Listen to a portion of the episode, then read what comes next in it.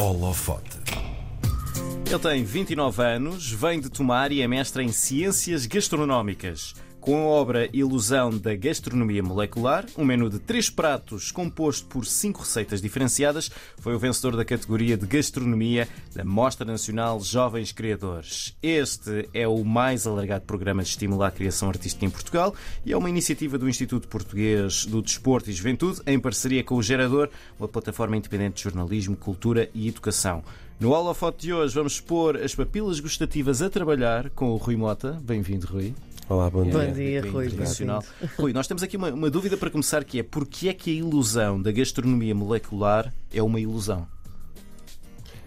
Ahm, muito rapidamente, a, a gastronomia molecular permite eh, de- dominar aqui umas técnicas de cozinha, nomeadamente em campos de física e química, que consegues trabalhar com as moléculas de forma a criar incógnitos, a criar eh, enigmas e a criar essas ilusões, que foi o que eu fiz e foi o que tirei partido e que depois me ajudou a receber o prémio. Que menu especial é este? O João dizia há pouco que é, hum, são três pratos, não é? Com cinco receitas diferentes. Então, como é que. O que é que apresentaste ao júri com esta ilusão da gastronomia molecular? Na altura que eu vi a possibilidade de candidatar-me ao concurso, hum, eu concorri com, exatamente com esses três pratos. Hum, o, era um- o, primeiro, o primeiro prato de entrada eram umas pedras comestíveis, visualmente eram umas pedras comestíveis daquelas todas lisinhas, assim de aquário, brancas, que depois até passei uma manteiga de cacau da veluda para ficar assim mais, mais realista, e era servido com azoto líquido e com musgo comestível. Um, o segundo prato eram os noodles instantâneos de ervilha, em que assim que eu deitava o, o preparado dos noodles, eles com o líquido quente cozem instantaneamente, porque usei um gelificante que gelifica a quente, a metilcelulose, e ficam os noodles confeccionados e ficam agregados e ficam rijos. E depois a sobremesa, que foi o que eu apresentei depois em prova final, ah, já no, no próprio dia do concurso, um, foi um ovo estrelado falso, com um tomate falso e com uma casca de ovo comestível. Um, e cada, cada, cada prato destes tinha várias receitas associadas, porque tinha vários elementos. Claro. Então acaba por ser, eh, acaba por ser três dias de preparação para as fazer. Sim. E, eh, isso eram receitas que tu já tinhas eh, criado e que apresentaste naquele dia? Ou criaste-as de raiz? Ou adaptaste coisas que já tinhas? Olha, o, o, primeiro, o primeiro prato de entrada foi a inspiração do Mugaritz, que é um restaurante de 3 estrelas Michelin em Espanha. Eles têm essas pedras comestíveis como uma das entradas. Eu não fiz os mesmos sabores, mas fiz a aparência, ah, pelo menos inspirada em. E depois acrescentei o musgo e o azoto líquido ah, extra. Estas sabiam a quê? Essas sabiam a patê de galinha, era um patê de galinha. que depois comíamos com broa de milho, que era o sabor do musgo, ah, e depois tinha o azoto líquido para fazer aquele efeito de fumaça e místico, não é? Para fazer aquela umidade visual. Um, os noodles era o prato principal e era um prato vegetariano, porque são as tendências e porque quis ir por esse lado. Um, e não foi, não, foi, não foi inspirado em nenhum chefe, foi criação de sabores ah, minha. E a sobremesa acaba por ser elementos que eu ensino sempre no nível 1 de gastronomia molecular. Então acabei por adaptar ali, junguei ali com alguns óleos essenciais também para dar uma adição de aromas e foi, foi essa sobremesa. Tu há pouco já falaste um bocadinho sobre o que é a gastronomia molecular, mas se quiseres também voltar a esse tema respondendo a uma questão que nós temos aqui para ti, que é como é que se dá a volta a um cético que acha que a comida ou a gastronomia molecular não é comida a sério? Meu Deus, isso é tão, isso é tão Sorrisinho, não é? Vês? como é que tu dás a volta? Ou seja, como é que tu explicas a alguém que sim, que isto é comida a sério? Olha, ah, antes de entrar na cozinha molecular, eu acho que devíamos entrar aqui na Nouvelle Cuisine, que foi na Revolução, depois da cozinha francesa ah, ter entrado com os, ah, os pratos maiores e menos porção de comida, não é? Em que as pessoas categorizaram isso como doses pequenas, como passar fome, sair do restaurante, não dá para tapar a cova de um dente, entre outras expressões portuguesas que foram acrescentadas a essa designação. Ah, a verdade é que quando vamos a um restaurante de fine dining, a um restaurante mais chique, entre aspas, digamos assim, nós não comemos só um prato, né? nós, nós vamos numa viagem de menu de degustação em que vamos ser submetidos a prova de 7, 8 pratos, às vezes até 14 pratos, ah, como alguns dos restaurantes que trabalhei. Um, e ao fim dos 14 pratos, nessas doses, vai corresponder tanto ou mais do que um bitoque à portuguesa de Exato. 5,99, que está cheio, que o arroz está a cair quando vamos a pegar nele com o garfo. Agora, a cozinha molecular, a cozinha molecular Um, a verdade é, é, é, nós dominarmos princípios da química e da física, perceber que reações é que estão a acontecer, que já existiam, ou seja, os nossos avós e pais um, eh, já, já tocavam na questão de vou adicionar um bocado de sal nas claras em castelo, uhum. vou batê-las numa tigela de inox e não numa de plástica, porque os iões metálicos vão me dar mais estabilidade à minha albumina, que é uma das proteínas que está na clara de ovo. Uh, vou adicionar aqui um bocado de gengibre, um bocado de vinho branco, um bocado de sumo de ananás à minha carne para ela se tenderizar e se tornar mais macia. Uhum. Ou seja, isto eram coisas que nós já fazíamos, se calhar não sabíamos a explicação por trás, certo. mas já, já é algo que nós, que nós fazíamos. Então, eu domino, percebendo que reações é que estão por trás disso um, e que temperaturas é que têm que estar para isso, potenciar essa, essa, essa ação, acaba por conseguir eh, escrever receitas sem quase ter que as testar e, e, e de conseguir escrever uma receita como se estivesse a escrever um poema ou um livro, não é? Então, um, isso é muita cozinha molecular e, e é perceber como é que eu consigo tirar a melhor versão daquele prato com o seu processo de tenderização do músculo, com o seu processo aromático melhor, com a sua conservação vitamínica e nutricional uh, e depois, claro, com a ilusão ou não e com melhores apresentações finais, uh, respeitando sempre, claro, a base de cultura e base de princípio uhum. e filosofia do chefe.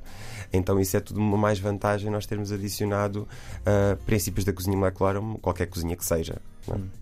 Quando é que nasceu o teu interesse pela gastronomia em geral primeiro e depois quando e porquê é que se focou na gastronomia molecular?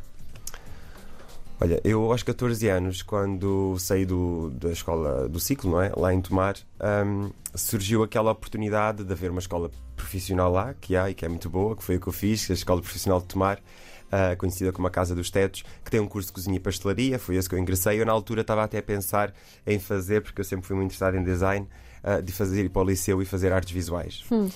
Uh, a minha família empurrou-me, no geral, a dizer: olha, não, faz um curso profissional, tu gostas tanto de cozinhar, tens jeito para isto, tens um bom tempero, tens um bom cuidado Tens um bom tempero. Tens uma boa. Uma... Tens mãozinha, não é? Sim. Como se costuma dizer. Tens mão para isto. Sim.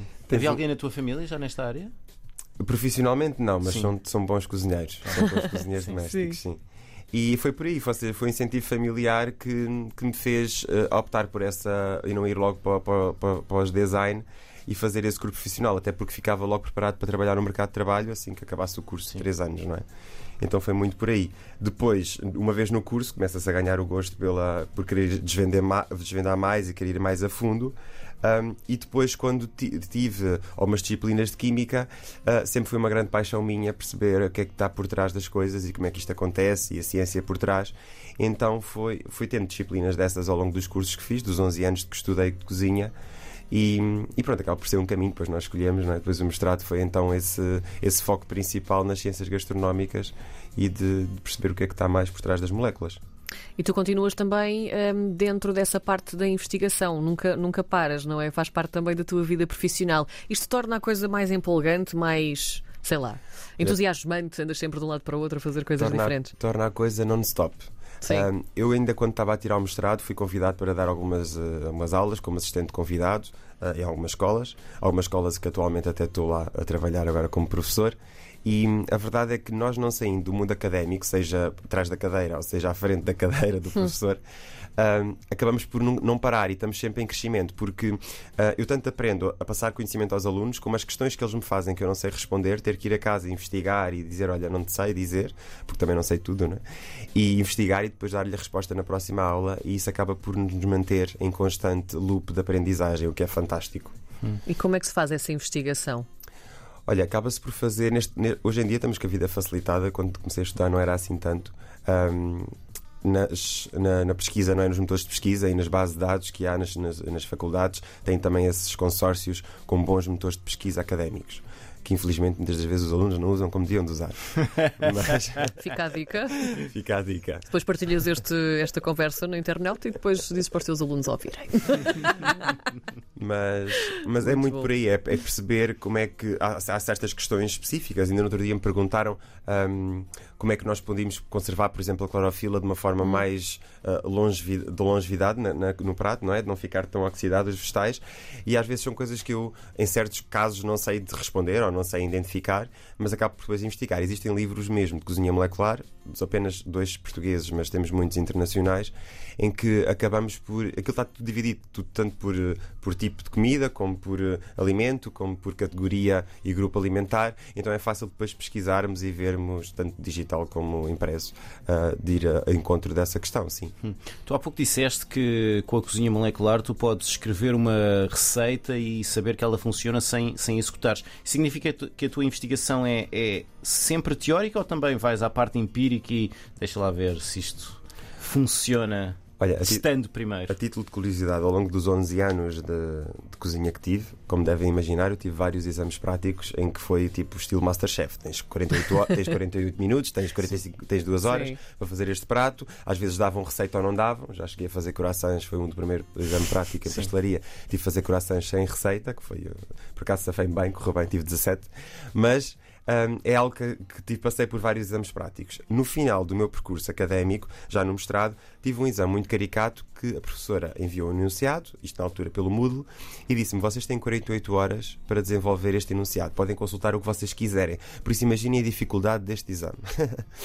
e, são, e são exames completamente teóricos, óbvio, Sim. mas que uh, nós temos que ler muito e pesquisar muito e investigar coisas que as respostas não estão chapadas nos certo. artigos uhum. que às vezes passam como recomendação uh, bibliográfica. Um, mas são os exames que mais aprendemos. E são estes exames tão exaustivos um, que nos fazem faz-me ter hoje, não é? Esta descontração de poder escrever uma receita sabendo qual certo. é que é a temperatura ideal para uma carne, para um peixe, para o mesmo spacing específico, não é? Que tem temperaturas Sim. diferentes mesmo dentro, dentro da mesma categoria. Uh, como é que devemos confeccionar e que processo é que devemos fazer para aquele espargo manter-se verdinho e crocante e não perder a cor? Como é que eu vou fazer para aquele bacalhau lascar e não passar o ponto e não ficar fibroso? Sim. Como é que eu vou pôr aquele frango sem ele secar, sem desidratar e depois marcar? Ou seja, eu já sei estes passos todos porque tive que os investigar e fazê-los e pô-los em prática. Então acaba por ser aí, não é? Pela experiência de, de, claro que não, não sei tudo, há coisas que às vezes tenho que inspirar-me também em algum colega meu, mas, mas é muito por aí, sim. Isso é tudo muito bonito, Rui, mas a questão é quando tu chegas a casa cansado, não é? Tens aquela larica, já todos é nós tarde. passámos por isso, é tarde que se farta. Qual é que é a tua comida de conforto? Chegas a casa e o que é que fazes? Olha, costuma-se dizer Ser casa, sincero. De, casa de Ferreiro, espeto de pau. Pronto. não é preciso dizer mais nada. Portanto, tudo o que não tenha a ver com. é maravilhoso. Não, é óbvio. É Vamos óbvio. descobrir que é uma lasanha do Lidl. Olha! Não, também não chegamos a tanto. Também não chegamos a tanto. Tenho, mas... critérios, tenho critérios mínimos, mas como é óbvio, quando eu chego a casa cansado e faço turnos, e faço turnos de horas Sim. bastante exaustivos, às vezes chego a fazer 17 horas de trabalho, um, quando consigo dormir, não é? Então um, fica complicado eu chegar a casa depois desse turno exausto, como estou fisicamente, e ter que fazer um prato que demora, sei lá, como aquele que eu estava a falar do concurso, não é? Que demora três dias a confeccionar. Uh, e mesmo que seja um prato de duas, três horas, se for uma coisa que eu consiga uh, industrializar, ou seja, com certos equipamentos que eu tenho em casa e vai-me ajudando e posso assim realmente às vezes tenho pratos que demoram 24 horas a cozinhar a baixa temperatura. Uhum. E aí tudo bem, posso ir fazendo outras coisas e já, já faço uma mise en place e preparo aquilo com dois dias de antecedência, tudo bem. Mas quando estou a cozinhar e cansado, cozinho no máximo 15, 20 minutos, uhum. tenho o prato na mesa, vou comer e está. Não fico com mais uh, tempo do que isso. Sim. A internacionalização também tem feito parte da, da tua carreira. Um, por onde é que já estiveste e o que é que andaste por lá a fazer? Olha, acho que nós em Portugal temos uma cultura fantástica gastronómica, uns ingredientes espetaculares. Um, não acho que as técnicas de cozinha associadas estejam ainda atualizadas para aquilo que eu ensino na escola, por isso é que eu estou a fazer este papel.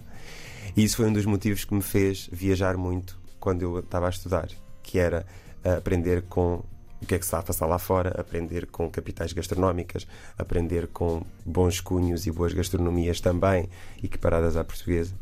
E um, o, primeiro, o meu primeiro estágio internacional foi em Itália, no sul de Itália. Depois fui para Londres, uh, Barcelona, Bélgica e voltei a Barcelona. E foi esse o meu percurso antes de. Pronto, agora, até agora não. Faltou algum sítio? Ou ainda falta algum sítio? Gostava muito, sim, de fazer aqui um roundup com, na Dinamarca. Sim, sim, sim. Na é um Dinamarca. Interessante. É um sítio que não, não costumamos pensar sim. quando pensamos em comida. Olha, é um restaurante que eu vos convido a investigar que chama-se Alchemist, o Alquimista. Existe na Dinamarca, é um restaurante que tem cerca de dois anos e meio e que é super, hiper, mega futurista. Nós demoramos seis horas a ter uma refeição lá e que mudamos sete vezes de sala ao longo da refeição um, e que tem uma das salas é uma piscina gigante com bolas e que vocês saltam e depois a comida é servida durante essa aventura e que nos estamos a sentir crianças por 10 minutos. Um, tem colheres que são adaptadas em línguas e que têm comida nessa língua de silicone e que nós temos que lamber aquela língua enquanto estamos a degustar o prato. Tem crânios feitos em silicone que também abrimos e comemos os pratos que estão no crânio. Ou seja, Sim. é tudo um restaurante que super me identifica na minha criatividade e minha identidade artística. Por isso seria um restaurante que eu gostaria de fazer ali uma passagem em que seja dois meses. Pronto, está respondida a última pergunta, que era para onde é que Sim. vais a seguir, não é? Sim. Já vais preparar essa viagem, não é? Dinamarca. Falta saber se vais abrir qualquer coisa assim deste género por cá. Por cá. não é? Gostava muito, gostava muito. Se calhar não antes, se calhar não para já. Sabem que eu já, tive, eu já abri um restaurante aos meus 23, Uau! Sim, ah, e já tive essa experiência da adrenalina de abrir algo novo e novo e ser tão novo. Ah, mas gostava de ah, ter mais experiência e de sentir-me, claro que nunca me vou sentir 100% preparado, mas pelo menos sentir-me 99% preparado e dizer, ok, vamos aqui abrir ah, uma experiência fixe e vamos, vou-me- vou- vamos voltar aqui à criação e à gestão de recursos humanos, que é super exaustivo, mas vamos voltar aqui outra vez ao- ao- à, à questão. Ahm, e gostava, gostava muito de ter um espaço meu, se calhar não para já, pelo menos até aos 30, não para já. Muito bem. Vencedor da categoria de Gastronomia da Mostra Nacional Jovens Criadores, com a ilusão da gastronomia molecular, é o Rui Mota, hoje no Holofoto. Obrigada, Rui. Obrigado, Rui. Obrigado, eu.